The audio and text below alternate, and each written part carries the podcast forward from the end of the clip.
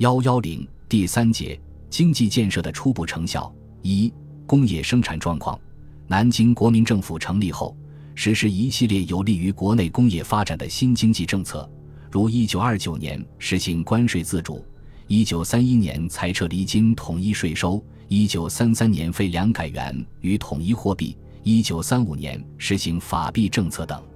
同时发展金融业，建立国家银行，注重交通建设。增修铁路和公路，开辟航空线路，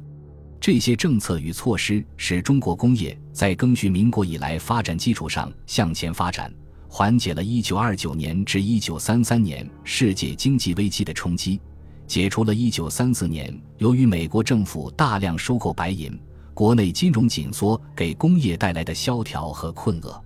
此外，五卅惨案、九一八事变。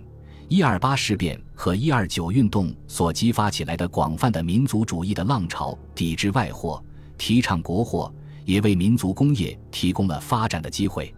所有这些都促使中国工业在一九二七年至一九三七年间有新的发展。棉纺织工业，棉纺织业始终直工业界之牛耳。第一次世界大战期间已有相当发展。后经过1923年至1924年纱布萧条，1925年纱业有了转机，1927年全国纱厂已达119家，以后纱厂、纱锭、织机逐年均有增加。进入30年代，由于东北沦陷和经济危机，纱业一直不振。1932年，部分纱厂曾停工数周。一九三三年四月，纱厂联合会决议停工百分之二十三，为期一个月。到期又决定各厂根据情况，在下半年自行减工，或停夜班，或全停数周。自一九三二年起，华商纱厂纱产量逐年下降，不过因这时纱锭增多，故总水平尚高于二十年代。自一九三三年以后，华商纱厂建设停滞，出售、出租。改组频仍，在此期间，华商棉纺织厂中破产的有三家，清理的有三家，出租的有一家。一九三五年六月底，五十九家华商纱厂完全停工者二十四厂，而减工者复有十四厂，停工减产总定数超过一百万枚。至一九三六年，由于农村安定，农产丰收，农民购买力骤增。使中国棉纺织慢性衰落景象获得一线生机，棉业界人士转趋乐观，颇有奋起之势。但形势好转仅系曙光一线。一九三七年的七七抗战发生后，形势大变。一九二七年至一九三七年，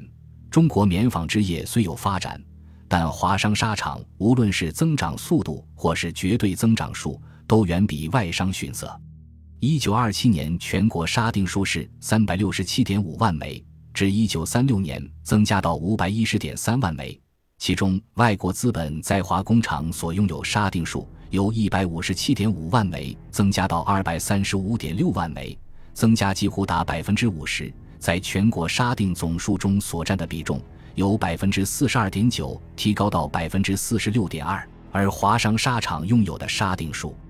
从二百零九点九万枚增加到二百七十四点六万枚，只增加百分之三十一，在全国总数中所占份额由百分之五十七点一降到百分之五十三点八。布机在一九二七年总台数为二点九七八八万台，一九三六年增加到五点八四三九万台，其中外商厂由一点六三二九万台增到三点二九三六万台，增加了一倍有余。在全国布机总数中所占的比重由百分之五十四点八提高到百分之五十八点一，而华商厂布机数由一点三四五九万台增加到二点五五零三万台，增加约百分之九十。在总数中所占的比重则由百分之四十五点二下降到百分之四十一点九。随着外资特别是日资势力的发展，上海华丰、宝成一厂与二厂及天津豫园、华新。